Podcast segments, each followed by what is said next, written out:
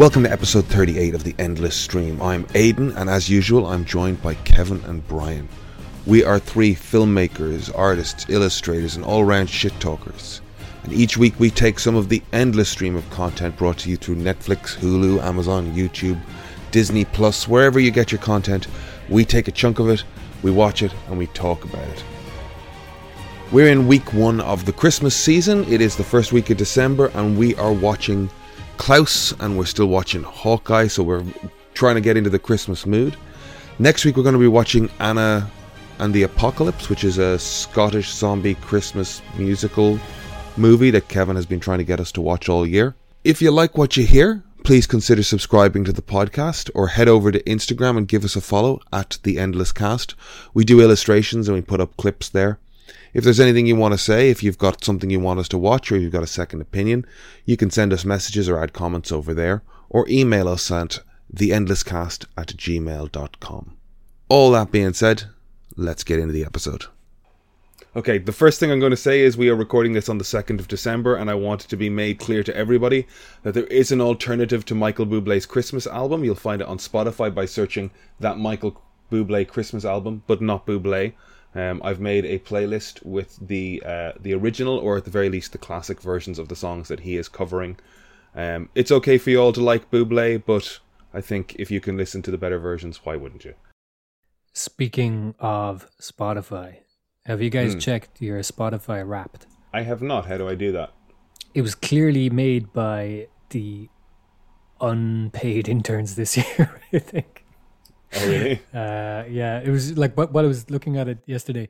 Basically, if you're going to Spotify on the app, at least, it's usually one of the first options you have. You can look at your wrapped thing, but um, I've seen it different across a few people. Like, so instead of a comma on mine, it's uh, a full stop, a period. So apparently, I've only listened to like eighteen and a half minutes of Spotify this year. Um, so that was one. Uh, I think they meant eighteen and a half thousand. Right. But anyway, so that was one. The second thing is wow. all the kind of introductions to like the, each section. It's all like TikTok's greatest hits this year. So it's Oof. referencing, it's all memes. Even when it doesn't make any sense, it's um, referencing memes. Well, the, the one thing I noticed was the um, when I gave me my genres, top ten genres I listened to.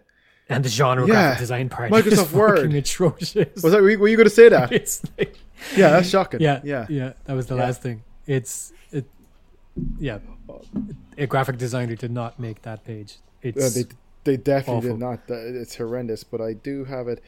Uh, who wants to guess my top? Do I have to download yeah. the app? It, you're slowing the flow down. You're slowing the flow down. No, I mean it. It might. I don't know if it'll come up on the web version. Guess guess my top five genres. Christian rock. Honky tonk. Early two thousands pop punk.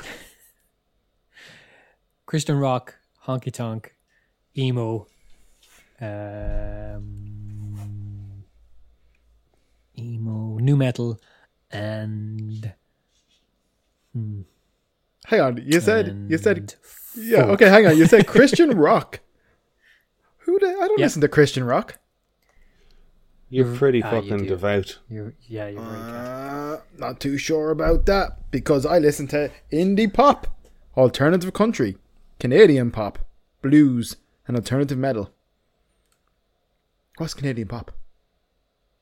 Taylor Swift. No, okay, yeah, fair. Mine was some combination of electronica, soul, oh, neo-soul, industrial music and Afrofuturism. I think that was, is that four or five? That sounds like five. Let's say five. Yeah. I got I got nothing. That doesn't surprise me. Oh, I just listened to the radio. That doesn't surprise me either. That was the other thing as well that that kind of pointed that maybe somebody inexperienced made it, because um, it said here's how well we know you, and it's like here's two truths and a lie. And the lie was, this is the podcast you most binged, listened to. Mm-hmm. Uh, but that was a lie. And it was saying, oh, you, you, you, this was your most listened to podcast. And it said Adam Buxton. It's like, that was the lie. I said, here was the actual one you listened to the most. And then the next one was, This podcast lived in your head rent-free all year, and it was the Adam Buxton one. It was like, you just told me that I listened to another one more. Like, what's... Yeah. I don't get this. Yeah, I, like, I think I am... Um, I've been going to Spotify as just very, very background music, so it's a lot of, like, lo-fi compilation stuff where I just... I have no idea who that is, but I just need calming shit in the background of me. If I'm, if I'm listening to podcasts, it's to help me sleep. So it's like, hey, you love these podcasts. It's like, no, I just, those are the ones that I can tune out of. Mm. Those are the ones that silence my tinnitus and, mm. you know, put me to well, sleep. You, you just you just drowse away to Rogan. Ugh. No. I'd get too angry, no? I think. No. did, did you see, did someone did someone post a thing where he said about Belfast? Yeah. Oh, Belfast. Oh, for Belfast, yeah. The guy's Belfast, a piece yeah. People of, in Belfast can't speak English. Apparently. Yeah. You guys, a piece of work. Mm. Anyways, the less the less said about our distinguished competition, the better. Of course, we're all part of the podcasting community now. Yeah, we just uh, want to remain friendly. And guys, we'd we'd love to go on, Joe. You know, so right, um, it's why we. St- you know, no, no, no, no, no, no, no, no. The only way no, to do no. that is to start a beef. Come on, we we yes, we'd actually, jump off. Hang he's on. Right. Starting a beef, you don't get on anything by being nice. You have to start a beef. Yeah. What? You gotta do, does it have to be a beef with Joe, or can I take the Jordan wrestling. Peterson route and take a beef with? Uh, Canadian government and let's let's not take liberals. Let's not create any beef with pro wrestlers, because pro wrestlers eat beef for breakfast. No, I'm saying take a note from them. Take a note from hip hop and pro wrestling. They you, you get publicity from starting a beef with a rival. Yes, manufacturing a beef, even manufactured beef. Yes, it happens. There we go. Processed beef. Ha ha. It also said my mood was uh, mellow and chill. I was like, no, you're mistaking numb and depressed for mellow and chill. Yeah, mine was something like... They are not the same. Wistful. Wistful? Yeah. Yeah, there's a lot of like... There's a lot of like aspirational things happening here where we decide to put something on to try and get us back from fucking depressed, compressed rage. Yeah, I was yeah. trying to think which which tracks it thought were mellow. It's like, those songs aren't mellow. I mean, if you're determining it to be mellow just based on B P M, then you don't know why I'm listening to it.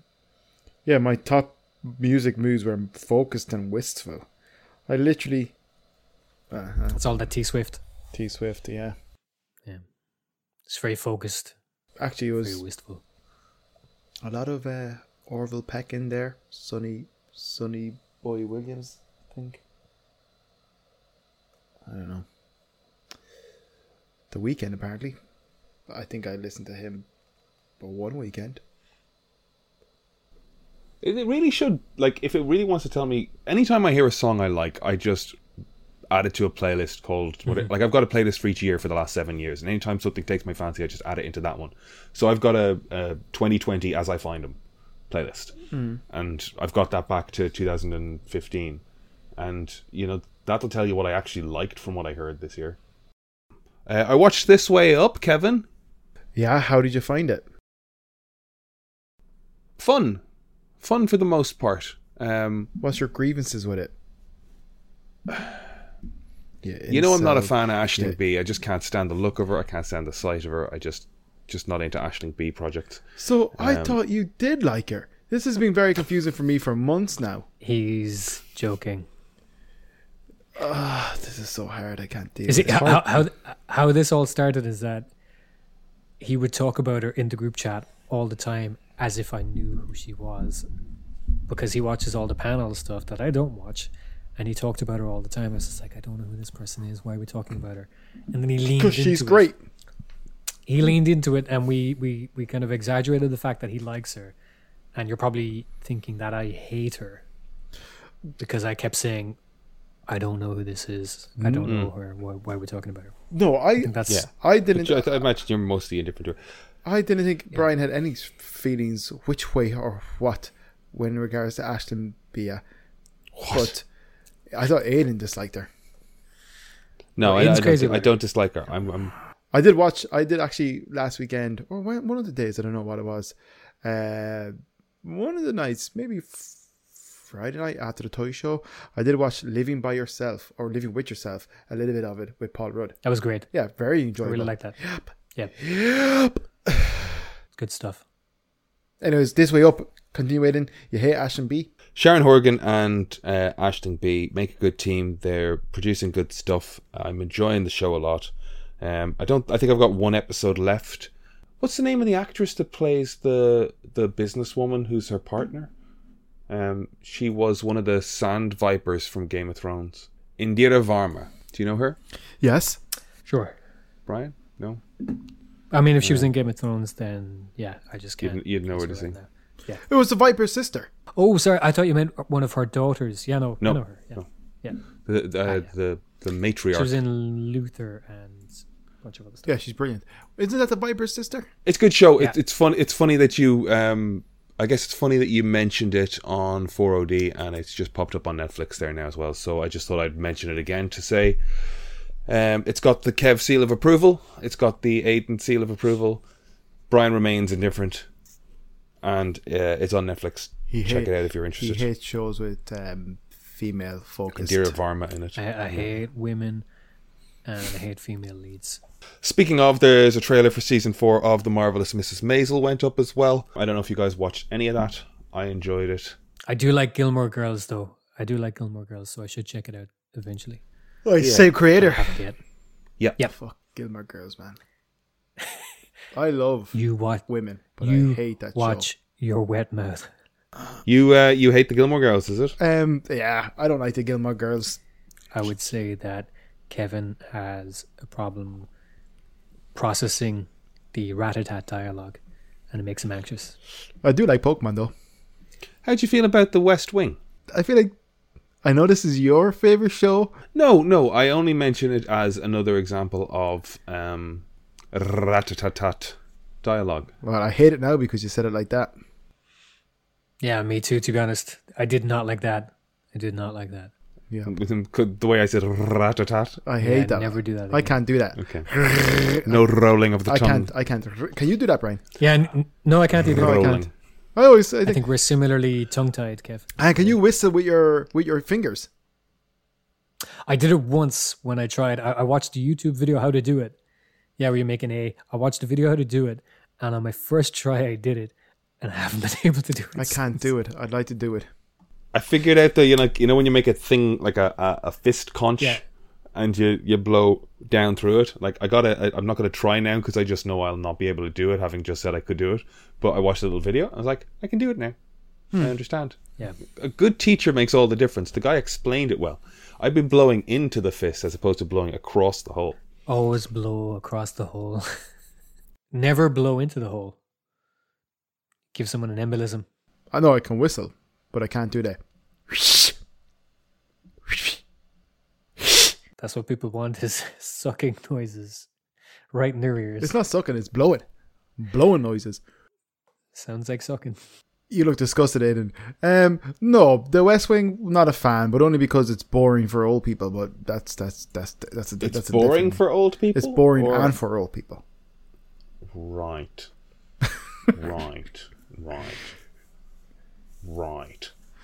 So no, the, the the the Gilmore Girls and The West Wing, no, thank you. So I watched the Gilmore Girls and I enjoyed the Gilmore Girls. I think it kind of outstayed its welcome, which I think Maisel is in danger of doing as well.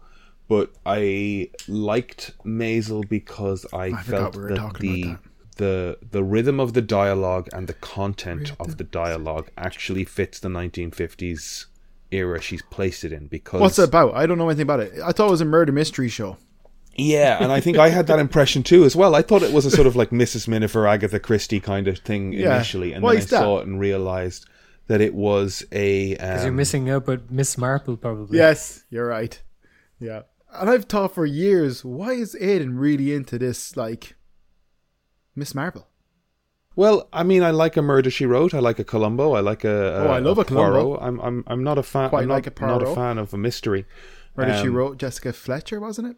Jessica Fletcher coming to get you. Should, are they making a prequel series of that? Remember, they've they've tr- they have tried to reboot Murder She Wrote a couple of times now. You ever watched the Irish episode? It's a terrible idea. There was there was a version of it as a blogger. There was, well, all it is is a fucking murder procedural, you know. Did you ever watch? Um, did you ever see the Irish no, episode? No, I mean remaking it's a bad idea. Just... Oh. But I mean, they've they've yes, got Kevin. away with yes, it's a good one. They've they've got away with um. Thanks, Brian. They've got away with MacGyver, and they've got away oh, with Magnum P I, and they've got away with no, Miami no, they didn't. Vice. That's the thing; they were they were bad. They didn't. Oh, but all they're as bad as the originals. All those shows are popular now. No, that's what I mean. So don't like why try? Learn yeah, because from... because they're money makers. Nah, Magnum's on like season four now, isn't it? No, it's not. You liar. Yes, it is. You lying. Are you fucking with me, or are you is this, lying this... piece of shit? Didn't they bring back like Hawaii Five O or something recently? Five O that was that was widely popular. Somehow wasn't it? That was in the last two years or something, though, wasn't it? No. Uh, oh no no no. I'd say four. What's the other one? Did they bring back? Wait, hold on. When do you think Hawaii Five O was rebooted? No, Hawaii Five O was like five or six years ago. Yeah. yeah. Magnum P I, is that the one that they brought back recently? twenty ten twenty ten Yeah. Was Magnum P I the one they brought back recently then? Is that still on air? That's not still How, on air. Um, it's still going strong, yeah. Hawaii I Five-O. think it is, yeah. No. Season ten. Season ten is airing. No. no. Just be happy people get jobs and can afford food and rent and stuff, Brian. Don't be hating on them. So when when do you think that new Magnum P I series came out? twenty eighteen twenty eighteen There you go. That's pretty good. That's four years. Season four is airing. Um, MacGyver. When Who's do you selling? think the new season of that? Um, when did MacGyver? Playing, Four, five, six years ago. Magnum. Uh, Magnum is played by Jay Hernandez. I watched the pilot. Like I think it's Justin Lin. Show running. Of course, of course it's Justin Lin. Of course it is. It's a fucking like Ferrari driving off a cliff in the first episode. Like it's oh yeah, so it's Fast remember. and Furious vibes all day long. Do you know? Do you know? Like I, I like okay. We're talking about like reboots Ooh. of all these old shows. But do you know what? MacGyver I, uh, was rebooted in twenty sixteen I said that. Yeah, it's still ongoing. Five seasons in. No, it's not. Stop lying. Stop lying. You've got a lot of procedural television to catch up on. I Scruff. know. I know. I'm in a separate alternate reality now because. There is no MacGyver in this dojo. There is no Magnum P I. Those shows never got past pilot season over here. So, I'm happy. It's that shitty kid from an X-Men movie. Mm-hmm. Lucas Till. Which one was he? MacGyver. MacGyver. Oh, Havoc. Havoc. I, I barely remember that. Mac- MacGruber was Gaver. good, but uh, no. What I was going to say is all of these kind of like shows and stuff. They are making a MacGruber excuse T V me, show. Excuse me. I was about I to say oh, one of the no, things that came out this week no, was a preview thing to no, MacGruber. No, you can't. You're all fucking no. obnoxious pricks. No, I'm finished. You, you can't. You can't say MacGruber without me saying they're making. Can I just draw your attention to uh, item four on the list? There is uh, MacGruber. MacGruber. Sorry, Kevin. You were saying. I've completely lost saying. my train of thought now. You've ruined you it. You were talking about MacGruber. Yeah, I was not. I just said MacGruber. As a troll. Yeah, a troll. You were talking about MacGruber. Oh, did you hear there's a MacGruber series coming? Is it the MacGruber. same? Is it going to be the same guy? Because I'll watch it. Yes. Yeah. Well, then Will, Will, Will Wheaton. Yes, well then I'm on board with this. Will Forte. Will Forte, yeah, excuse me. Will Forte. Yes, I love him. Names are not Aiden's. Forte. I really liked his diary and his thoughts and feelings that he expressed in that movie. If you've not seen it, watch it. Yes. W W E Directed movie. Directed by Jorma Taccone. It's a, and it's a W W E movie. MacGruber? Yep. Wow. World Wrestling Entertainment produced it. Ugh, gross. Have you got a Have you got a toe, Tom? He has. That's weird. He has. Well, all his fingers. Wow. All his fingers are toes. Brian has shown us all his fingertips. No, I just figured out how to bend my fingers like that. Kevin, Brian has had a busy week. I've had a busy week. There's no excuse for this. this, is, this, is, this he spent a lot of time figuring out how to make his toes, his fingers look like toes. I can't do it anyways. I saw a TikTok explaining how to do it. I'm not doing it. No, but it's not even... So, like I said, you just need a good teacher. It's not even interesting. It's very interesting. How dare you? I don't think I'm going to be impressed at a party if you do that. Yeah, but imagine imagine if the thumb and baby finger had nails that were longer, they'd look like fangs, and then it would look like a mouth. And why would you want to do that? For Halloween and spooky shit. Okay, whatever. Um, I, I think remake... Uh, um, um, I this was is entirely just lost saying, its train of thought. I, yeah, but so I was trying if we to, could just oh. cut off Kevin one more time. I can't do it. I Go spend on, my life on, getting cut off by he, my girlfriend. He really doesn't want to be here tonight. You're pushing him too much. I'm so He's gonna tired. No, no, I'm finished. I'm finished. I'm fine. Just give me a moment to talk among yourselves. Sorry. No, no, no, no, please. I'm sorry. No, it's fine. You know that I'm... He's going to be quiet for the rest of the night now. I have chest pains. Is he crying? Go on, go on, go on. Say what you were going to say. Can't even remember. Yeah, you do. I don't. It's not relevant now anyways. It's the moment's past.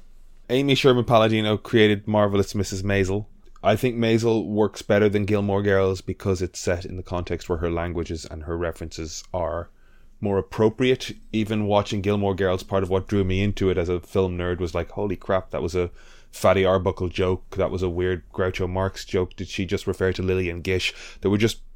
Re- like a, a fourteen year old has no business referencing a nineteen twenties film actor, you know what I mean? great great to listen to, but I was just like, okay, this is a bit, unless you're fourteen, odd or kind of incongruous, then it's um, awful to listen to. So um, Maisel worked well for me, um, and it's for Kevin, who asked what the hell is it about. It isn't a murder mystery. It kind of, when it when it immediately premiered, the kind of comparisons were drawn to Joan Rivers's life, where mm. her husband, she found herself, I don't know if her husband left, her husband died, or she was on her own, but she she decided as a as single woman in the fifties to pursue stand-up comedy in a very tough field that was very male-centric, and oh, that explains why you like it. Go through a lot of shit. And um, the show's funny, and it's written well. It's got Tony Shalhoub in it. It's got your friend Shazam in it. You should check it out because he's there, and he's tall, and he's he's dreamy. Um, uh... Yeah, it's a good show. As, I don't know, as evidenced by three seasons of television. Brian, anything to say about the new Matrix trailer?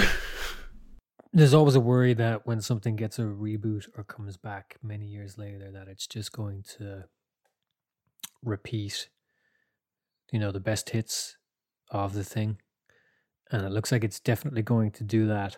But I'm hoping that they've found a clever reason for doing that, which I think they might have, but the question is, is it clever and will sustain the entire movie, or is it like, oh, that's a clever idea, um, but will it quickly outstay its welcome? Kind of hard to say. Yeah, the there's like a little the, the, bit of a concern that like they've got some marginally tenuous computing conceit that allows for these mirrored or duplicate files. Like there's just something that's going to be like, isn't this clever? But it mm, I, might I, not. My my suspicion the is they put from the end of the Revolutions, they put him back in the Matrix, mm-hmm. but they put him back in the Matrix in a world where the Matrix is a film, and they get away then to be very meta and self-referential. I think the Wachowskis were pretty smart. I think they got a little too... They could have done with some kind of editing in the sequels. The best part about the films was... Especially the first one was this kind of pastiche of Hong Kong cinema, anime, and, you know, uh, Western sensibility saying, let's do that on the screen. And a large part of that they pulled off because of Wu Ping being given pretty much free rein, and them just, you know, following his kind of choreography. To, like he, he essentially directed mm. those action set pieces, and then they, they reshot them with, you know, proper lenses and film and stuff like that. Mm. That's a big part of why those films work, especially mm. the first one. And I don't think he's back. So I'm kind of a little, I'm a little yeah. worried about how, like the action is important to the film. Mm-hmm. It's it's one of the re- like if it was just there's a reason why there's a reason why Dark City wasn't a hit and this was, you know. Mm. There's there's a there's a broad audience appeal with action that that looks the way that it did in the first film. Can they recreate that, you know, twenty odd years later without Wu Ping? I don't know. Do we have a notion who's? Do we have a notion what the pedigree of action coordination is? Like who's doing it? Um, it's it's Chad from I, I think it's Stiles Stahelski, the guy the guy behind John Wick. Um, okay. So it, he, it, there is a good pedigree there. Um, so mm. he was he's been Keanu's stuntman since at least the first Matrix. So he's a he's a great he's a great stunt performer. He's a great martial artist, and mm-hmm. he obviously would have worked with Wu Ping extensively on the the original trilogy. So there's a good pedigree there, and like Wick has some excellent action. Um, so there is a good pedigree, but it's just the sense of the most iconic moments were them recreating other influences, you know, like scenes from Ghost in the Shell specifically that mm-hmm. somebody said that would look great on film if you could pull it off, and they pulled it off. Yeah. You know, it, it it's it it's it's anime on film, and that's what the first one especially did, and that's why it that's why it's so iconic. Um, I think at worst the action will just be, you know, kind of functional, but mm-hmm. it'll need to be more than that if it's going to be a success. See, I'm so I'm I'm, I'm cautiously I'm a little optimistic, like, but I'm, I'm yeah. yeah, I'm being realistic about kind of what I'm expecting. Yeah, I mean, I want to enjoy it, um, but when I saw the trailer and saw that much kind of like rubber floaty jumping off of rooftops, like the scene where she's sort of side flipping, landing on the bricks, and then bouncing off to another direction. I don't. E- I don't think I, that even looks that bad, because mm. I think there's, I think there's a deliberate type of motion there that they're they're going for. Yeah. To me, to me, it seems more of a like. To we'll get to this later, but like the scene in Hawkeye where they jump off the bridge and they're both holding onto the bow, that was some of the really obvious kind of C G I stunt doubles, I thought. But you know, it it doesn't. It's not a deal breaker, you know. Mm-hmm. I think if the rhythm is good in the moment, mm-hmm. there's a lot of that stuff you'll forget. Yeah, um, and and that's what I'm hoping. Like, it's, I don't know, stepping through the mirror, look. Like I, the mirror shot, the mirror scene in The Matrix where he like touches it and it wraps up him and stuff. It's one of the like, like I, you see what they were trying for, but it's one of the most obviously dated shots in it because it just looks kind of. It's still know, so it iconic, did, it look, especially because of the sound effect as it goes down. Yeah, the the phone distortion, but it didn't look great at the time. You know, I don't think it looked great at the time. I don't, I don't think it looked bad. I think it just looked obviously C G I. I don't think yeah. it looks bad because it's it's a reflective. Yeah, I, it, I think it even works in the moment because it's, you know, it's him realizing his reality isn't real. So there's a bit of unrealness that I I won't say it was intentional, but I think it works in the moment because he's he's touching the world around him and it's it's no longer real. So I guess it works. Mm-hmm. I wouldn't say that it was deliberate, but I, I think it works at least in the moment because it's funny. You know, I forget. It's it's it's only when I rewatch it, and especially at that moment, that I forget that as a first-time audience, we still didn't know like what was about to happen. The next thing that happens is he wakes up in a pod and he's in the future, mm. and that's that's such a big reveal. Well, that's the thing. I, like, I, I kind of forget when I rewatch it that we don't know that yet. Like when audience is watching it for the first time, we didn't know that that was coming, you know. People went, people huge... went into that going, no one can tell you what the Matrix is. You just have to see it for yourselves. People yeah. went in completely unaware of what that was. Mm-hmm. Yep. Um, yeah, I don't. I, I mean, I saw it late. I saw it in video after the fact. And it's one of the films I saw that made me oh, go, wow. "Fuck it, I have to go to the cinema more often." You know, it, it, it it's one of those things that's like I definitely loved movies I and I like going to the cinema. I saw it at least five times, I think. that that and The Fifth Element are the two films that I didn't see in the cinema that made me go, okay, fuck this, I'm going to the cinema a lot. I'm just going to see shit. Um, Kevin?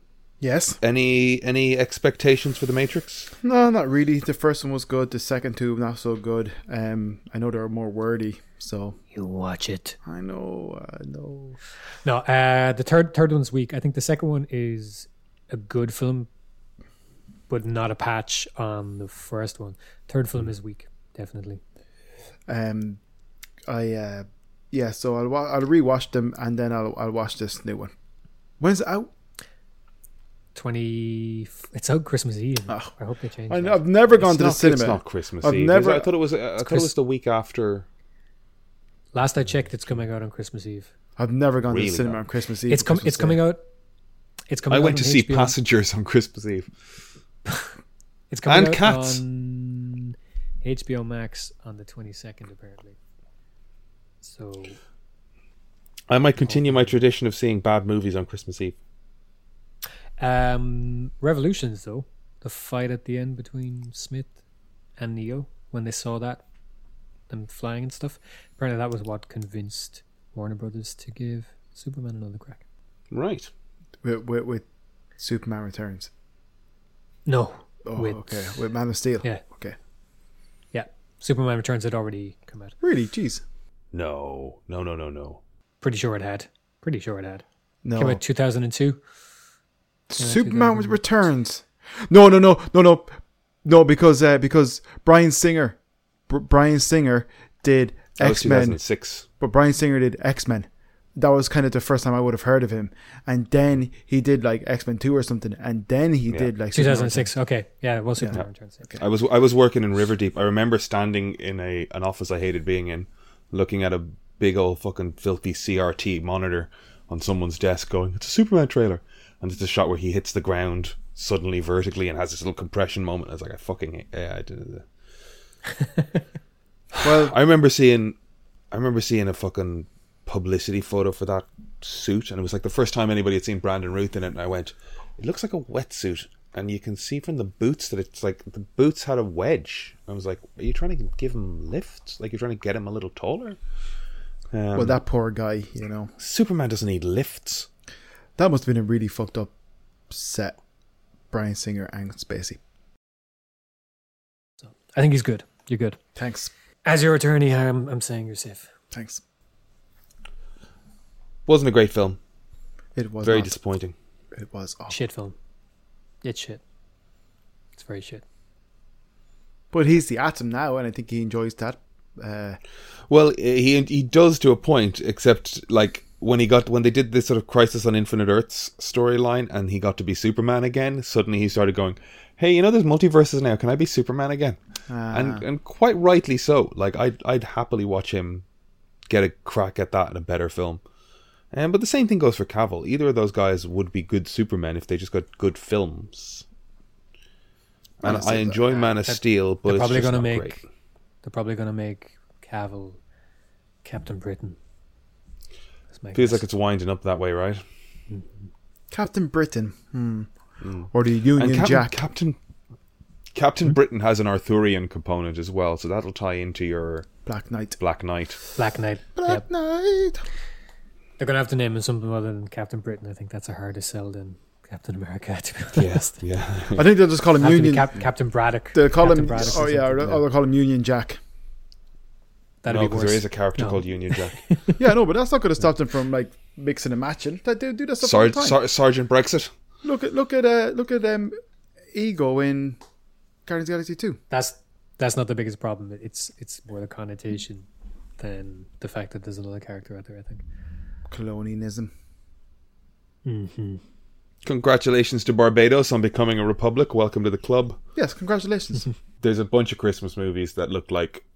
They're, they're, they're a hair's breadth away from Hallmark. Um, there's eight-bit Christmas with Neil Patrick Harris telling the story about the search for a Super Nintendo or a Nintendo. Oh, that sounds great. Um, that looks like it's going to be right up Kev's alley. Check it out. He does love Neil Patrick Harris. Um, I saw a thing called A Castle for Christmas with Brooke Shields and Kerry Ellis, Ellis playing a Scottish laird. And she goes to, to buy a castle that's her ancestral home, and he's trying to sneak her out of it. I don't know if you can tell, but my eyes have completely unfocused. So you should that's check the, that one drift, out as well. That's just that's drift. the Murder She Wrote Irish episode. It's probably something along those lines. And I saw there's a trailer going around now for uh, Direct to Sky, because apparently that's a thing now, a Sky original um, called Last Train to Christmas with Michael Sheen, which looks to be an interesting take on a kind of Christmas Carol scenario. Ooh, where I love it. Every time he changes car, he enters a different time period in his love life. Love it. And he gets to see what his future it's holds. It's the story train from Rick and Morty. Love, love, it's love, the story love, train from love, Rick love, and love, Morty. Love, love, love, love, love, love, love it. Yeah. Um, so um, I, I honestly, I can't wait to watch that because I enjoy Michael Sheen. He is a ham at the highest level, and I do enjoy a good ham. A Boy Called Christmas, that's a new one coming around. Yes, that is on Sky at the moment, showing every day this week. Um, and will probably show, I don't know, a lot. I have no interest in that, do you? Kevin? Yes. Have you watched it? No. No, man, I've told you, I'm busy. Uh, you're busy, you're busy. Okay. Get off my back! But forget about it. Forget about it, I'm busy. Forget um, about it. Last year I watched... Deep Dish Chicago Town Pizza. Um, God, I used to like Chicago Town pizzas. Hmm. Then everything went skinny and flat. I miss those days of a simple cheese supreme, Goodfellas, on a Saturday afternoon, sipping some Country Spring, American cream soda, whilst watching the Saturday movie matinee on R T E. Probably Jurassic Park. Something to that effect, with some chips. Was that before or after the eighteen? After. It was around five thirty, six thirty. You're right, yeah. Yes, I enjoyed those days. They were good days. And then we used to get these little kind of like, they were like chicken Kievs, but they were balls. And you, and they were breadcrumbed and meat, and then you'd bite into them and it oozed like this garlicky, kind of garlic cream cheese type of thing, I guess. Gar- garlic chicken balls? Mm, no, I didn't say that. They were like chicken Kievs, but balls. Kev balls. Kev balls. They were pretty good anyways. So Last Train to Christmas with Michael Sheen. Check it out. Uh, Michael Sheen, who has given us such great films as Underworld. Underworld. Underworld three. Good Omens. Um, Good, that's a T V Damned show. United. Good Omens, Damned United, he's, he's, Queen. He is actually great. And though. Wesley Snipes in Thirty Rocks. Thirty, Thirty Rocks. Rocks, yeah. He was in Twilight. Yeah. He was, yeah. Um, he was also the David Bowie guy in Tron. Tron Legacy. Mm-hmm. I've never seen it. Huh. Never seen it? No. Okay. So uh, going back to my list, then, just to keep us going here. Um, Last Train to Christmas has been covered. Jesus. And we've covered MacGruber.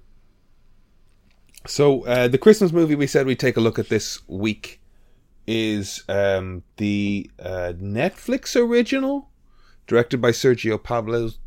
Pablos uh, directed by Sergio Pablos. two D animated Klaus. Um I saw this when it came out. Sergio Pablos, uh, the studio is, is Spa. They make gorgeous stuff, and Klaus is no different. Can you guys remember what you thought when you saw Klaus? I loved it.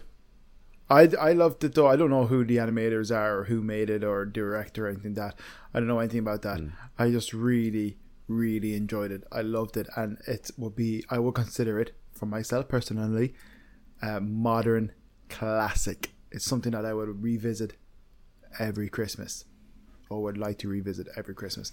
I thoroughly enjoyed it, and I would recommend it to people who have not seen it as a Christmas movie, because I was waiting for like two years to watch it. No one would watch it with me, and then I did watch yeah. it. No one would watch it with me. Yep. And then um uh, but yeah, I watched it last year and I loved it. I loved it. I think all this, I think all the uh, character designs and everything is brilliant, and the voice acting is brilliant. Um, I'm not gonna say it's perfect, because it's it's it's uh, it's not my favorite Christmas movie, but I know it's a mm-hmm. very good one, and I do really like it. Favorite Christmas movie? What is my favorite Christmas movie? Yeah. Um. Uh, I'd say. Actually, do you know what? This came out of the fact that you gave Klaus a nine point five on your big list of Christmas movies. Yeah. And that was the highest score on that list. Yeah. But it's not your favourite Christmas no. movie. Interesting. Go on. But I think that's a completely reasonable logic to have. Okay, go on. I could What's score something high and then but not like not love it, love it. Um probably a Muppets Christmas Carol. Like, I love that movie. Hmm. And I love uh, and uh, more recently. He placed it lower on his list. Yes. He placed it under Klaus. Yes, I did. Was, um, and then I also loved uh, Anna, and the, Anna and the Apocalypse. that's probably a new favorite of mine as well. But uh, Klaus is excellent, but just, just, just I just love Muppets Christmas Carol. I think it was, I think it's underrated in terms of Christmas, Christmas movies. People don't, not enough people watch it. Thoughts on that, Brian? Which part exactly? The Muppets Christmas Carol, the last sentiment. Before I jump on it, I, I just thought maybe let somebody else do it. Um, you think it's underrated? Right. Yeah, I do. Yeah. Go on, Brian. You don't like it? I really it? like the Muppets. No, I do. I do. I really okay. like the Muppets. I like A Christmas Carol.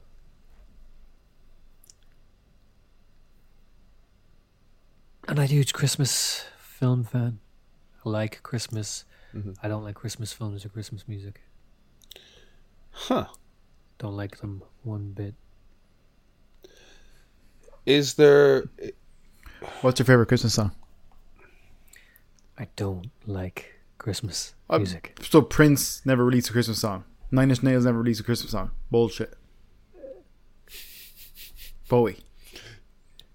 No, they did. I just don't like it. Mm. Rum-pa-pum-pum. Come. They told me. Pa-rum-pa-pum-pum. Yeah, I hate that song. A newborn king is something. Pa-rum-pa-pum-pum. Born. Um, born. Well, a newborn king is born. I don't subscribe to that superstition either. Um. So, okay. What... Do you just not like the saccharine sweetness? Do you not like the jingle bells? Do you not like the forced cheer? What is it about Christmas that you don't like? No, I love Christmas. Christmas is great. Do you not have a particular Christmas movie that you like? No. Whatever, man. I'll watch I'll watch films I like at Christmas. Yeah. Okay, well I then let's go back to you've like seen you've seen you've seen Klaus, and probably with, you know, a sort of, you know, I guess half a, half an eye on it, but you've got an animation mindset anyway.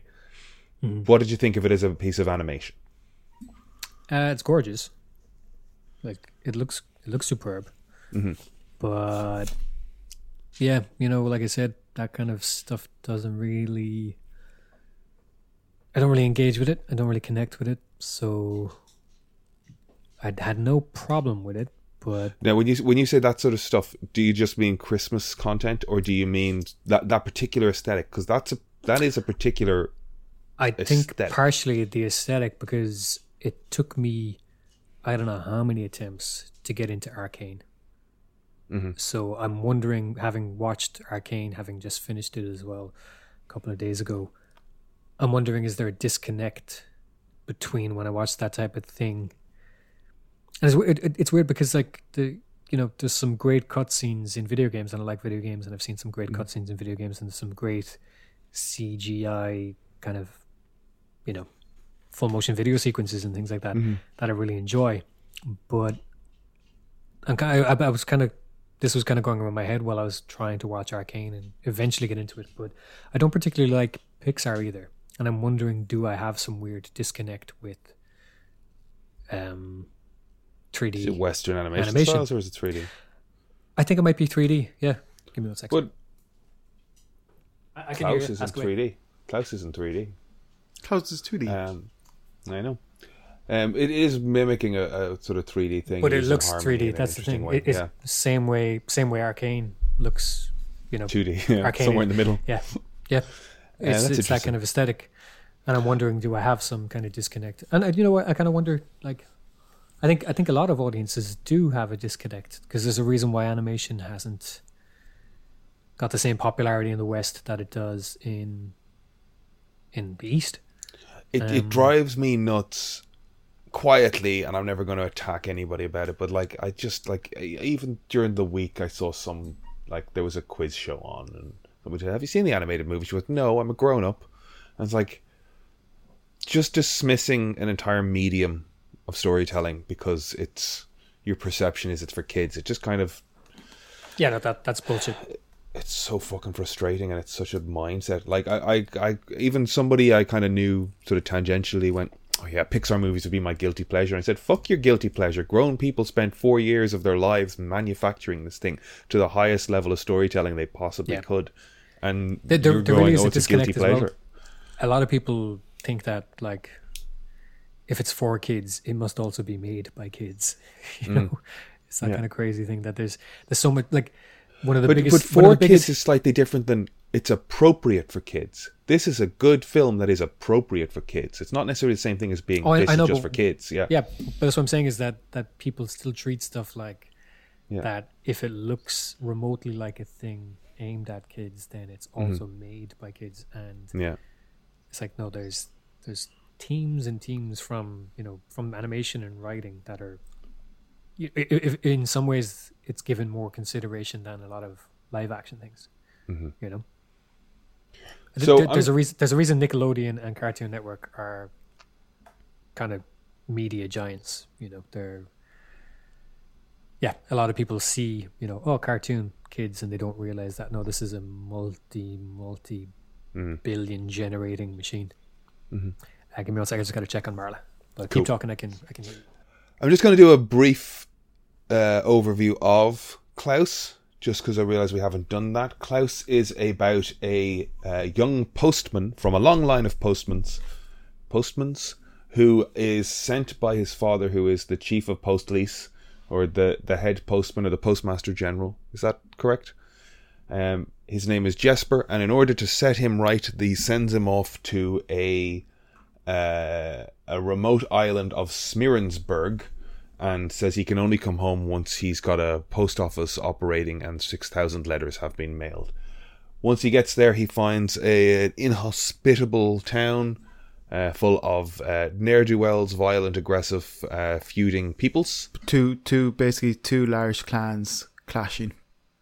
Mm-hmm. A clashing of clans. And he manages to start to get some letters going back and forth by... Um, basically creating the myth of Santa Claus. He he meets this woodsman who has a yeah, doesn't his, a, a shed full of toys. His dad tells him like he has to deliver X amount of letters, and he doesn't know how to do it because this town is feuding. They don't really even write to each other, let alone or they don't talk to each other, let alone write letters to each other. So uh, so he kind of basically yeah creates this whole he creates this whole myth where children have to write letters to this man in order to get a toy, and the the man you know just wants to make children happy and sees a way of bringing toys to. Um, deserving kids, I guess. Um, well, he doesn't really. Hmm? He doesn't really initially, isn't it? It's like um, Klaus basically finds out that uh, the guy who's making all these, he was a hermit and a recluse and didn't want anyone bothering him. And then it turns out that his wife and him always dreamed of having kids. His wife passed away, and all the toys that he had built in their hopes to give to their children were just sitting around, and then. By true happenstance or something, Klaus ends up giving mm. them the kids, and kids kind of gets around that this guy's delivering toys, and it just takes it off from there.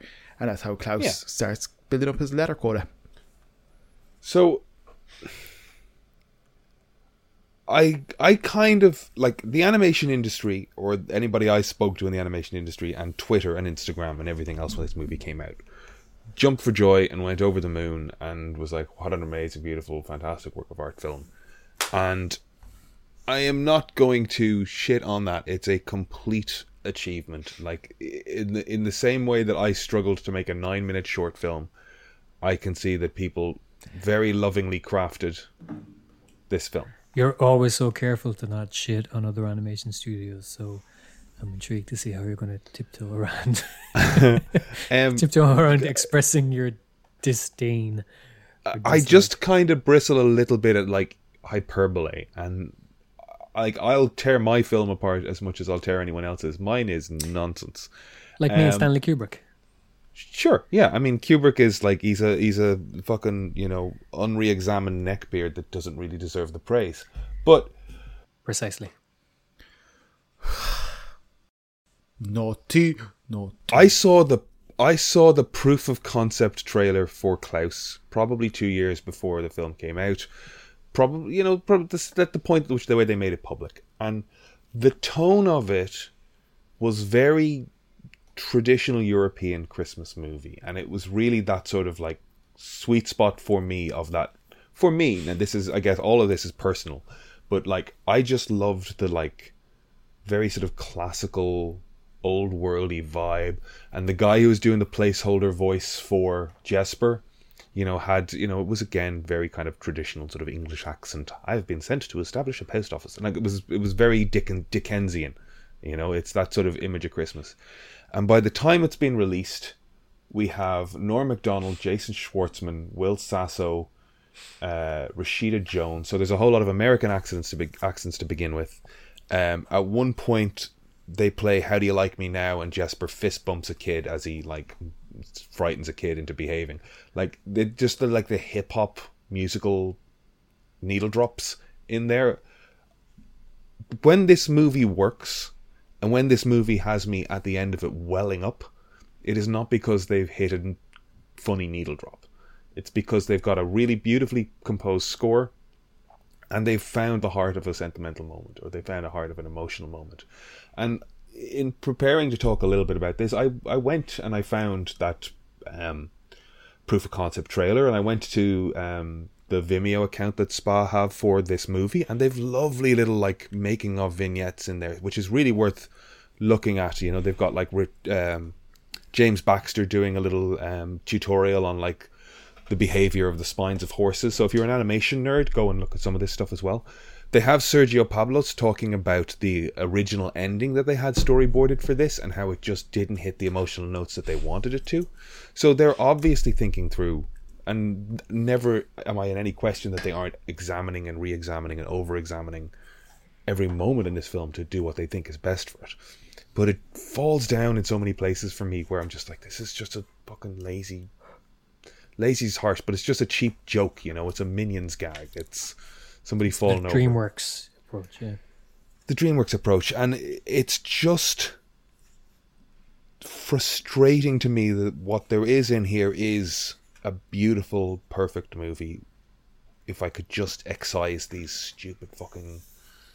Like, there's moments in it where you can see that this studio is delighted with themselves, and I am happy and overjoyed for them that they're allowed to do anything, and they're allowed to go nuts with the animation. They're allowed to oversell anticipations and reactions, and they're just enjoying themselves like crazy. And it's a thing I said about watching Arcane as well, where I'm just like, not everything needs a wind up and a follow through and a stop and a start, and it's just a little busy for me. And all of this again is for me. I, I really do want to walk a line here of like, I I you know, work in this industry, sort of, um, and I would like to work in this industry sort of more, um, so I'm, I don't want to be seen to be shitting on things, but um, it wouldn't be the industry to, if you to, weren't uh, extremely overcritical.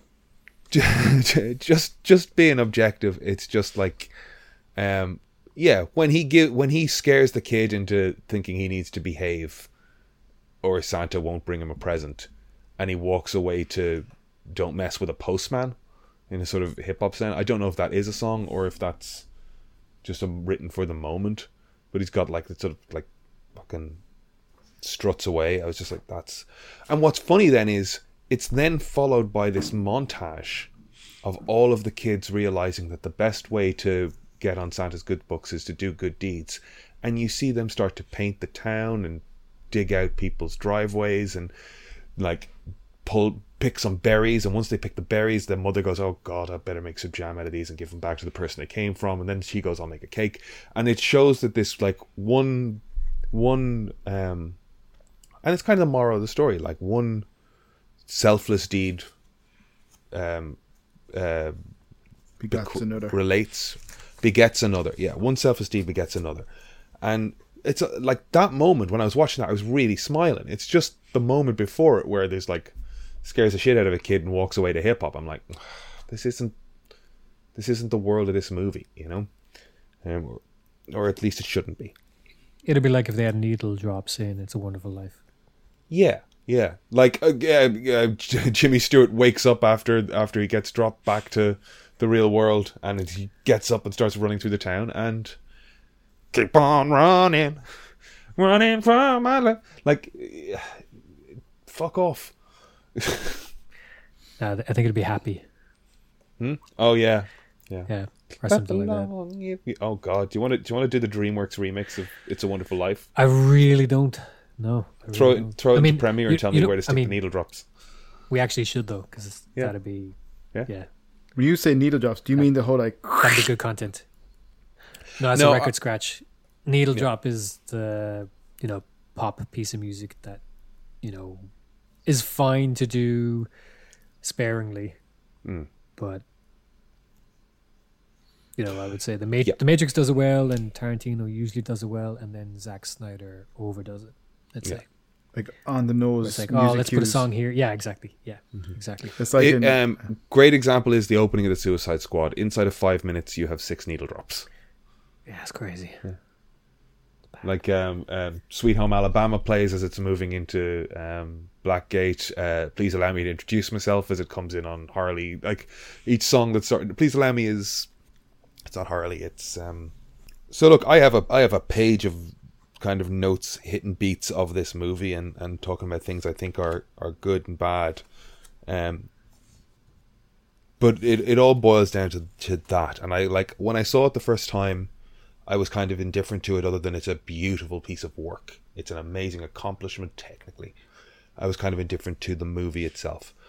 Seeing you put it at nine point five over the Muppets Christmas Carol irked me to the point where I had to go and analyze it, um. And, you know, it, it's not particularly fucking academic, but, you know, my my problems with it all boil down to glibness in what is otherwise a very sincere film.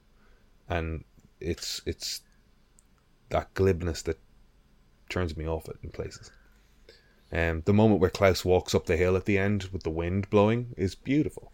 I do think it's funny that the... Uh, The central theme is a uh, governmental institution indoctrinating children in order to get what they want. Mm. That's ruined it. You know he, how influential he is, and you've just ruined it. The post office, in a predatory fashion, uh, is eliciting money from children to affect their behavior. But he learns his lesson from it because he spreads joy and realizes that he doesn't necessarily want to leave that nice town anymore. Hmm. I think there's an element of like, when I saw that original trailer, or that original tonal trailer or concept trailer, I didn't expect to get Emperor's New Groove energy off the lead, you know? I didn't mm-hmm. expect the David Spade vibe. Yeah, I don't know. Um, who voices him actually? Jason Schwartzman. What's he in? Um, every uh, it's late. Who am I thinking of? Wes Anderson. Wes Anderson. I nearly said Will Anderson. Oh yeah, I know the guy. I nearly said Will. I nearly said Will Wheaton. Um, every Wes Anderson movie. Yeah, he has the mole. Um, uh, and Scott Pilgrim versus the yeah. World. Yeah. Yeah. He's a small man with the mole. I heart Huckabees.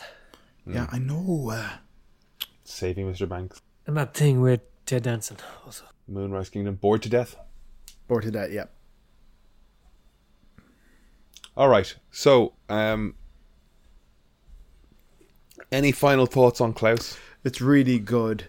Uh, don't be a, a curmudgeon, a Scrooge or a Grinch. Uh, and go watch it and enjoy it. Save it for Christmas. Save it for closer to Christmas. Because save it for Christmas Eve. Get some eggnog or a hot whiskey going, whatever your poison is. Mulled wine. There's a there's a festive drink. Get your mulled wine, your box of whatever treats you enjoy. If it's quality, roses, non-dairy things, snacks, get all of that. Snacks. Get a big old thing of mulled wine going. Burn some cinnamon candles and put on Klaus because it's awesome. And you'll have a great Christmas Eve. Mm-hmm. And fuck two turds at the end of the stream. Wow. Wow. Wow. Wow. Wow. Wow. Anyways, that's a nice segue onto our next wow. topic, which is wow. Disney's Plus's Hawkeye. Hawkeye. Hawkeye. That was, a, that was a reference to an excellent joke and moment in this episode, which was a obvious ten out of ten. So, Brian, um, what's your thoughts on Hawkeye episode three? Much better episode. Some things actually happened. It was good. You know, like, uh, I have a lot of kind of... They'll probably come across as you know, criticisms, and I mean it more in the terms of the business model and the decision making as opposed to the execution, because I thought everybody did a great job. I thought the directors did a really good job, but I'm kind of I'm curious to see how much money these actually cost, because I, I was very hopeful when they first announced it, because everything was going to be about six to eight episodes and was going to have a budget comparable with um, a full-fledged movie. So I was happier for the shorter episode number, because, mm-hmm. you know, once you get past ten, it tends to be kind of bloated and you're stretching all that money across too many episodes. So I was happy to hear that there was less episodes and that they kind of had a comparable budget. But, you know, it was, the, the car chase was good, mm-hmm. but there was some, it's not that the C G I was bad, it's just that it clearly didn't get more time. It could have done with a bit more time. It was very obvious in places where they're just green screen and there's so many like C G I cars and things like that. And they didn't really ruin it for me, but I just kind of wondered, they've billed these and marketed these as movie level events that demand, you know, you, you've got to get a, a Disney Plus subscription to to check these out, because they are movie level and you're going to be missing out and you kind of want to see it. And then when I actually watch it, you know, even when I like an episode again, because that this isn't as much an observation of things I didn't like about the execution, but more the the decision making and the business model of producing these, because I think ultimately it's it's a dangerous move, because they've got how many T V shows coming out now? Like Echo, dozens. Moon Knight, She-Hulk. I, I only Heart, just heard that Echo's getting her own show. Wars. And I'm, I, I don't know that character well enough to see if that's justified, but there's, I mean, I guess there's it what, must. There's between six and ten T V shows coming out, and I think it's not that they lack polish, but they lack moments that justify their existence at all, I think. Yeah. And that, I, I, so, I, I think, like, and, and again, again, you know, that's not a criticism of the episode. It's just something that kind of occurred to me while I was watching it. That just, just even stuff like, you know, the the Pym arrow was a great moment, but then we we only see it increase in size in the air, and then we see the truck explode, and we don't get a shot of it in the bridge. And like, that's something you would put in in, in an action set piece like that in the movie. You would show that there, there, as the scene ends, yeah. you would show the arrow. As doing a little bit in there, yeah, yeah, exactly. And it's not there because they go, no, we don't need it, so kind of cut it. And it's just, I think it's very telling about how they're approaching producing these. And I think, yeah, I, I, I think the fact that as much as we all liked, you know, WandaVision and Falcon and Loki, they've all had moments kind of in the middle where they were a bit underwhelming, and whether that's afterwards or, or kind of a a filler episode in the middle. And I think I think people are going to be less and less excited down the line if if this approach is one that is carried out across the rest of the upcoming series. Yeah, if there's no if there's not a really clear, passionate, driving force behind the character getting the show, if there's not someone who's ca- like, Echo is like, my favorite character yeah. of my whole life, and I am the, the dreaming to be the showrunner is, is what of it's the Echo show. It's like, yeah. we, we've got a back catalogue, but we've also got these other properties, so let's make shows because the platform needs content. That's yeah. that's what it screams to me. Who's the person whose dream job as a showrunner was, I mean, I... I, I well, name one another one of those shows. I don't want to keep picking on Echo. I just, but like, by the time they announced all of the after the Mandalorian was such a hit, and they announced that list of Star Wars shows they were making, it's like, whose whose dream show running show is the the spin off from Rogue One? That guy, mm-hmm.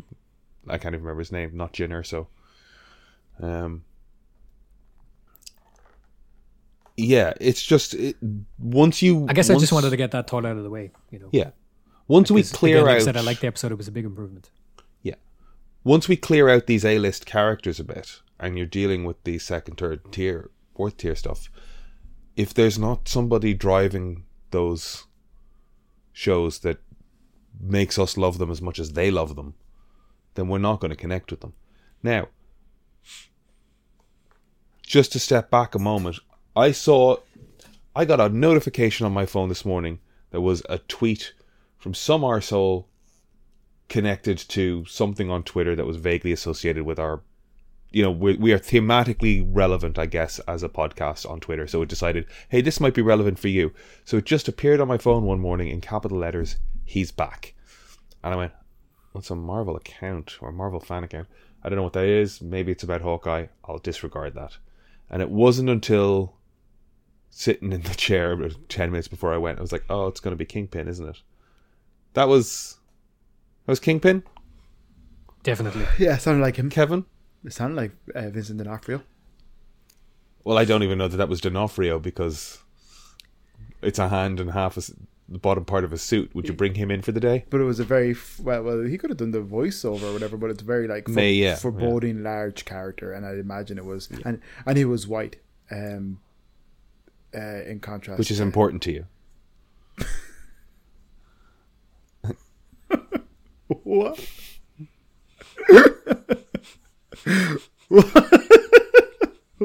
What? That's awful. Um. Christian rock and country music. Yeah. I thought her dad was quite handsome, or her uncle, actually, to be honest. I was, I was like... Well, I, dad. Yeah, and I was like... Dad, I heard, yeah. A guy that handsome wouldn't wear a tracksuit, no matter... And with the, he was cool, and no matter uh, how affiliated you are with some gang or something, he would have accessorized. He wouldn't be wearing a tracksuit. Also, I think, uh, you know, it was kind of interesting to show Hawkeye as Ronan, dispensing all of these, like, say... Uh, it's not Hawkeye. Go on. Oh, don't... It's definitely not don't Hawkeye. Don't be spoiling no, stuff on me. Do you mean, I'm not do spoiling, you mean that's to, my guess. Do you mean, do you mean to say that that's not... That's not Clint. Yeah. That's not Clint, as opposed to... Yeah. I mean, I, I guess it's not Renner in a suit, but... It's not Clint. It's Black Widow. No way. Then. No, it's... it's. Um, Why wouldn't it be Clint? Swordmaster. No, Duquesne Grills. No, it's her. Cassie, that was the name. Pizza Dog. It's Jack. Kaz, was that what was the name? Cassie. Who? Cammy. The guy who interprets for her. It's him. You think he's the guy in the Ronin suit? Yeah. There's no way they'd have Clint. Clint was taking out the worst of the worst. He was cleaning up like cartels and, and stuff like that. There's no way he took out. I don't know, man. Uh, a low-level person like that with a daughter. No, there's no way. He tore through an entire, was it a triad or a Yakuza group? They didn't have kids. He wasn't asking about their family. Really? Yeah. Yakuza don't have children? Is that a thing? No, the ones he killed didn't have kids. Look, there's no way they'll make him over, that overtly bad. No. And I'll bang it. That's my guess. Kingpin killed her dad, and he thought, I'm going to get... There's this Ronin guy, I'll, I'll have someone dress up like him and take the blame. That's a little bit elaborate, for, even for a Kingpin. No, it's not. That's exactly what he'd do. Do you remember when he's talking to his wife in episode two, I think, and he mentions the Tracksuit Mafia, and she kind of refers to him as like, oh, those clowns. And he's like, yeah. So like, he thinks they're clowns. Mm. He, he, they're, they're beneath what he was doing. You remember that King, King, from the episode, or is that something you saw recently? No, I'd remember that from the episode as well. Like, she did dismiss them. Um, yeah. But I, I don't watched it like... two or three times a day. But he... Clint didn't. Kingpin killed her dad, and he used... Clint's Ronan. Agenda was, who are you scum to have been survived the click? And, his, and her dad isn't scum. Her dad's not scum. That's not scum to her. Da- her, her, dad's, but... her dad... No, no. Her dad's an honest crook. Her dad's an honest cook. They they established in that opening scene that he's a very caring guy, and he's doing this. I did. Necessity. I did think it was awful, so I assume Brian's right. Uh, I just didn't think. I didn't put it together, but I did think it was hor- horrific that she, you know, kind of killed her father. As Brian said, he's an honest crook. Uh, they're not necessarily. Yeah, but the I think worst. that that's the the point of Clint having to face the repercussions of his actions and the the bender well, he went his, on. His his actions are still bad because he he made a lot of stuff personal. He was more brutal than he needed to be when he took out people he took out. But I think I think there's a lot there's a line he had, I think. And I, I think he, he brutalized cartel members and Yakuza and stuff like that. But the tracksuit guys are they're so beneath him. And I don't think... I, he, he was looking for the worst of worst. Like you said, you know, uh, Thanos took the others and you get left with me. I think those guys are beneath him. I think... In the comics, Kingpin kills her dad. And I think that's still true here. I think Kingpin mm. kills okay. her dad here. And well, you see, that that's the, the that's costume. the piece I didn't know. Okay. uh, yeah. Because um, I don't see it as being out of character for what they've established Clint spent that five-year period doing as a, in, a lunatic when, driven mad by grief. Yeah. When watching Endgame, it's not out of character. But with this softer side now that we're seeing in the Disney mm. Plus show, I think I think they're retconning it a bit, basically. My right. my guess is that... Um, it's somebody else was wearing the suit, and may, may, may, I think it's either the interpreter guy or swordsman, possibly. Would the inter? Well, I guess I'm looking at the age. Is is no, that's not right. Do you think then? Okay, so swordsman. Duquesne wants. He wanted the suit. He and wanted sword the well, suit yeah. and the sword. Because he saw a person running around with a sword and thought this is something to idolize. Because we'd have... So suddenly I just had a gasp. um, Kate was inspired by Hawkeye as Duquesne was inspired by Ronan. Um, I'm nobody's I'm nobody's role model. You are. The good and the bad, you behave. Who's Duquesne? Who's Duquesne? Her... Her, her ma- Jacques. Um, yeah, I don't think... No, I think you got it wrong. I think uh, Kate Bishop's mum killed... the guy. Uh, Kate, Kate, Kate Bishop's mum killed Armand, his Armand. uncle, Armand. Yeah, but I think I think it's the interpreter guy killed uh, her dad. Her dad, Echo's father. Um. Okay. Mm. Well, without getting co- too caught up in that kind of stuff at, at the moment, uh, I I actually like the whole kind of backstory to Echo and stuff. That was great. It was a great introduction yeah, to her. Yeah. Uh, I don't think I, does she have I, a prosthetic leg in the comics? I can't remember. I don't think she does. Does she? I don't think so. I think it's the actress has... Because she originally... I prosthetic leg. David Mack created her, and she originally featured in Daredevil. Yeah, she's a very David Mack character. I know, yeah. She she originally yeah. featured in Daredevil. Because I remember her. I remember, like, I've, I would have had... I would have been reading all that stuff, essentially, as it was... Like, you know, as those graphic novels were, were coming out, I was reading them. It was a long time ago, but yeah, yeah. I remember her coming in. I didn't see cool. anybody make the connection. They were talking about how... You know, at the center of the story, we've got two women who have lost their fathers and stuff. But so, like, there, there's that echo. Like, their their stories are kind of echoing each other. But I didn't see anybody kind of talk about the fact, um, in Kate's intro, we see the battle in New York, mm-hmm. and when Maya's talking to her dad, she's asking, like, "Are dragons real?" Mm. And I didn't see anybody kind of make the connection between we had the Leviathans coming out of the sky mm. in Kate's intro, and then on the other side we have Echo talking to her dad, asking, "Are dragons real?" And he's saying, like, "Well, if they were to come from another world." And there was that parallel as well, just between their two mm. their two origins, shall we say? Mm. Didn't see it.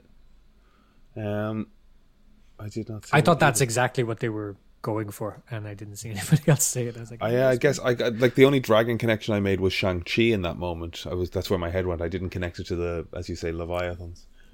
Yeah, because um, that was a literal dragon in the sky. So. I don't know. I get you. Um, I enjoyed the giant Hank Pym arrow, though, as you say, I would have liked to have seen a little more the repercussion mm-hmm. of that. Um, even I think it kind of needed a like, oh yeah, but it's a timed thing. Pym gave him something that, like, because he just left a fucking forty story or four story yeah. arrow in a large Manhattan piece of infrastructure um, with Pym written on the side of it. Um, yeah, but like kind of that kind of that. Well, no, the the small arrow said Pym. The big arrow doesn't have Pym on it. So. Does it not? No. Oh, yeah, you're right. You're right. The one it turned into. Yeah, yeah. But right, um, right. The hearing loss stuff was played with interestingly, or in in a um, was fun to see the way they played with that. Which brings me back to the uh, Strictly update of the week. Rose Ayling-Ellis uh, is a deaf actress on EastEnders, and she's uh, doing very well.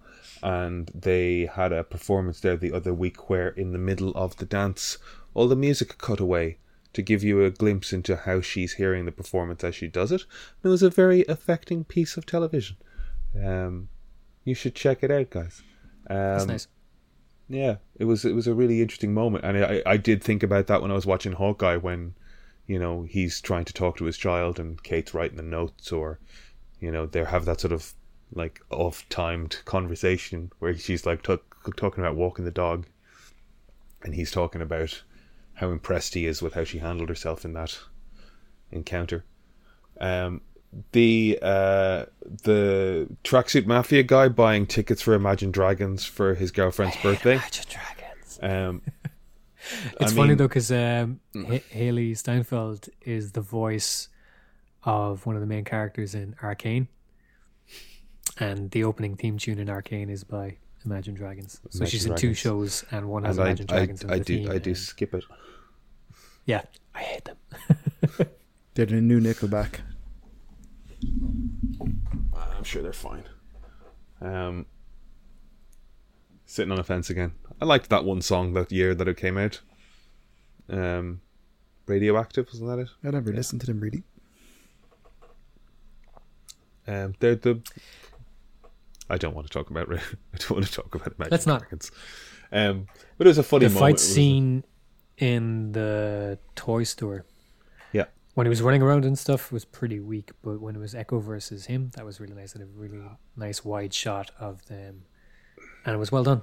Um, I just want I to was highlight thinking when they, when they do stuff like that. Same. Yeah, it's, it was well executed. It's good stuff. Um, I like to see it.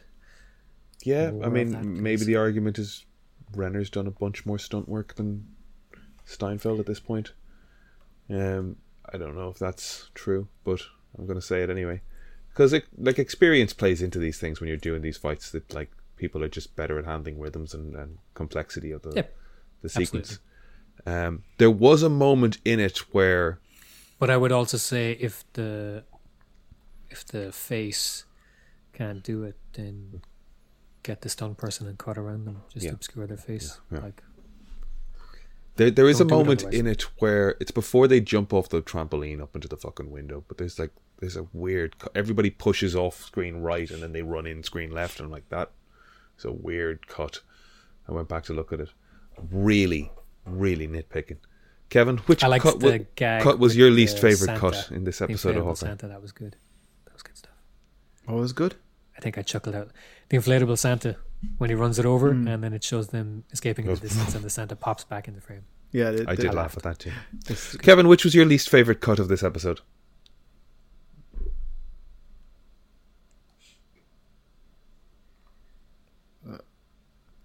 I think he's stalled. I he's, he's buffering. I don't really, I don't really think about those things when I watch these things. Nor should you. It is the behaviour of lunatics. My least favourite cut was when he holds the sword to his throat and the episode ended. Stupid. Yeah. That annoyed me. I messaged you immediately after I had read it, because here's what's going to happen at the start of the next episode. Kate's going to come around the corner and go, "Jack, what are you doing? He's with me. Stop that." And they go, "Oh, okay." And then they're going to walk out of the apartment, and that's that. Mm-hmm. They're not going to have a fucking fight. There's not going to be anything. They revealed. might have a fight, but it'll come to nothing because, you know, yeah. it'll come to nothing. Yeah.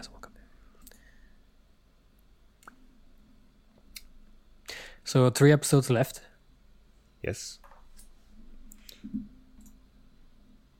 Three episodes, eighteenth, fifteenth, twenty-second, bringing us into Christmas. What are your hopes for the rest of this, or have you any? Does it have to get higher than the Tracksuit Mafia for this to be interesting? What's the what's the what's the point? We're still running for the Tracksuit Mafia. We're halfway through. But didn't Black Widow end with Florence Pugh, Pugh's character um, have, she'll show up for one episode. Yeah, didn't didn't um, uh, yeah. Dreyf- Dreyfus show her a picture of uh, Ronan? Yep. So are you? Well, she said um, Hawkeye, right? Was it, it a was off of Clint Ronan? in in the, he's in the Ronan costume with his hood down. Ah. Yeah. Oh, it was definitely Clint. Okay. Yep. But do you think it's just... So the Ronan appearing again in New York will attract Yelena Belova to New York for an episode, you say? Who? Me? Yeah. Uh, oh, Brian. E- either he is. Yeah, no, I haven't got a clue. I just, I just, uh, I'm looking forward to it. I'm really enjoying this anyways. Like, I, I'd watch, I'd, I'd, I'd easily binge this, uh, even easier than some of the other series. It's almost as if you could just watch it in one sitting. It's almost like that would be better. Yep. I would much prefer. It would be better. Okay then, well let's let's look to the future. We've got three more episodes left. We know Yelena has to pop up. We know that Kingpin is in this world now. That tells us something about um, Daredevil. Um, existing also.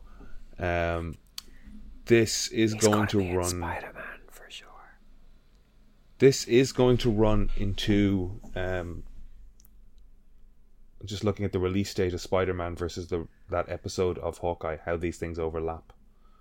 The penultimate episode of Hawkeye is released the same day as Spider-Man. Do you think they do anything? Yep. You think? They I think episode somewhere? five is when we'll get our proper Kingpin, I think. Yeah. And are you happy that they're doing this, bringing these guys into the M C U? Um, D'Onofrio glad they're bringing Cox. Them into the M C U, but again, I don't think D'Onofrio's as good as everybody. I love him. I sure. think he's brilliant. Says he was. I think just, he's excellent. I don't see it. I, I just see a big, probably one of the best angry villains. Baby. Shouty man, big angry yeah. baby. I love it. Um. Um, I think it's fine, Kev, because I think this year has been great for establishing the concept of variant. We can have the same actor playing a different variant. So nothing that happened in the Netflix series in terms of the, the brutality to the extent. The Netflix yes. series, though. You think they're going to keep that? I think I think they'll keep what worked, yeah, because the Netflix but that's stuff it. They, it allows the them to anyway, ditch anything so. They don't think. Say that yeah, again? But the Netflix referenced or never the, referenced the M C U? No, they they referenced the M C U. They were set in the M C U. I think I think the only thing they'll ditch is Iron Fist, basically. They're not going to hang on to Power Man. No, I think maybe not. I, but I think I think if yeah, probably not. But I think if he made a cameo, say in it, uh, or showed up somewhere, like he was an awesome Luke Cage. Like I don't think you can say anything about that guy. He was awesome in Jessica Jones. In Jones, yes, yeah. yeah. And then when they gave him that show, they did not know what the fuck to do with him. Yeah, because and, they had, but they and had Mahershala was amazing. I was just gonna say they had him, and he was good. They had Rosario Dawson, who was amazing, and then they had the cop. Co, uh, can't think of his name. I can't pronounce it. Mahershala. Copperhead. Copperhead. Cottonmouth. Yeah, Cottonmouth. But uh, like he, I fucking loved him. And then when they got rid of him, I was just like, right, well, what was the point of that? Why, why have such an amazing character? And then they keep Shades. Whatever. Yeah, mm-hmm. It was bad. Yeah, they just every every action scene was let's just walk him. I think the Netflix stuff only worked for film. one season, for the most part. Anyway, they really didn't have as clear an idea of what to do with them. I think, but I'm happy they did it because we had good times watching them. Absolutely, yeah. No, no. I'm, I'm again. I, I'm talking more that like it was, it was disappointing when they got to where they ended up. Yeah, because they didn't live up to the initial promise of. I think I think um, what they had. I think they kind of shit the bed when Iron Fist came out, and then it just kind of was like it was too much pressure. And I yeah, think, I, I, Iron Fist was kind of this like, as you say, he was a turd on the mattress that was gently seeping towards everything else. Yeah, and I, but I, the, the sheet was ruined. The thing is, like they they knew that was going to be five series. From the start, mm. they knew it was going to be Jones, Cage, mm. Rand, and Daredevil, and yeah. then a Defenders team up movie. And Jones, but for so, Jones and Daredevil? Yeah, oh, but for so long they didn't even know who was going to run Iron Fist, or who's going to play the character. And that kind of speaks to the lack of long-term vision they had for the whole endeavor. I, I, I don't think they really, like, as, as well as, um, I can't remember, I'm blanking on the name. I think it was Goddard, Drew Goddard, I think was initially the showrunner for Daredevil. Yeah, yeah, yeah, yeah that's and correct. Everything, everything that worked, I think, was ideas he had. And then he left the project, and I think they were left then with who they were left with. It wasn't very good. And I, I think I, I think that's the, the key thing, really. I think had Goddard been on board and overseeing all of it, uh, although that said, I, I do like Jessica Jones season one as well.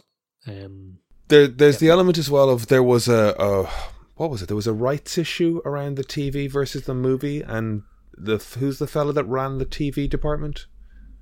Loeb, Fe- I think Loeb, like uh, as I recall, Feige got the features and Loeb got the the T V, and that ended. That arrangement ended, and Feige's feature end got a hold of the T V again.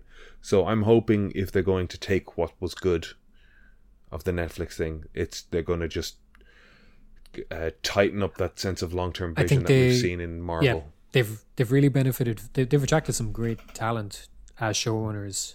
Even though apparently they're not calling them showrunners, it's a weird title dispute. But um, excuse me. Um, There's probably yeah. money around what that title is.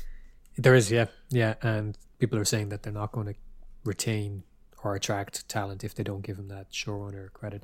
But um, that being said, though, I think they have really benefited by having the same director for a whole season, which they're not doing for future seasons, which is and current ones of even, Loki so or anything else of, of Loki and Hawkeye has had different directors per episode yeah. as well. Um, yeah. But I, I think it, I think it's much better when you've got a really cohesive, you know, a director who's overseeing a lot of the elements and with a, an end kind of goal vision. I think they mm-hmm. benefit from it, and hopefully they'll correct because I think that's it's that same that's thing. Really like, like the best show from this run is Loki. Yeah? Yeah, easily. Yeah. Am I wrong in saying that the sole director on The Mandalorian season one was um, Favreau? No, I'm completely it was, wrong. Uh, it wasn't, because Filoni and Bryce Dallas Howard directed an episode of Full of Shit. But he was in and a... And Waititi he, did an episode as well. And Waititi as well, yeah, yeah. and Full of Shit. Yeah. Um, I was about to say, but just, again, I However, guess I'll he, lean he towards a sense of passion. Though, so. Yeah. He yeah, wrote he everything. Was over. Or he was writing on every episode, at least. Yeah, I, I, I mean... At, regardless of like what the exact kind of title was, it was Filoni and him, mm-hmm. you know, who clearly have a, a grand scheme for the feel and the direction for these. So it's almost like a Star Wars movie should feel like a Star Wars movie. Fucking pricks. Weird, isn't it? Fucking twenty years of shitty Star Wars. Twenty over twenty years of shitty Star Wars. Fucking dashed hopes and fucking false this and the others. Next week, Anna and the Apocalypse. Good luck, fuckers.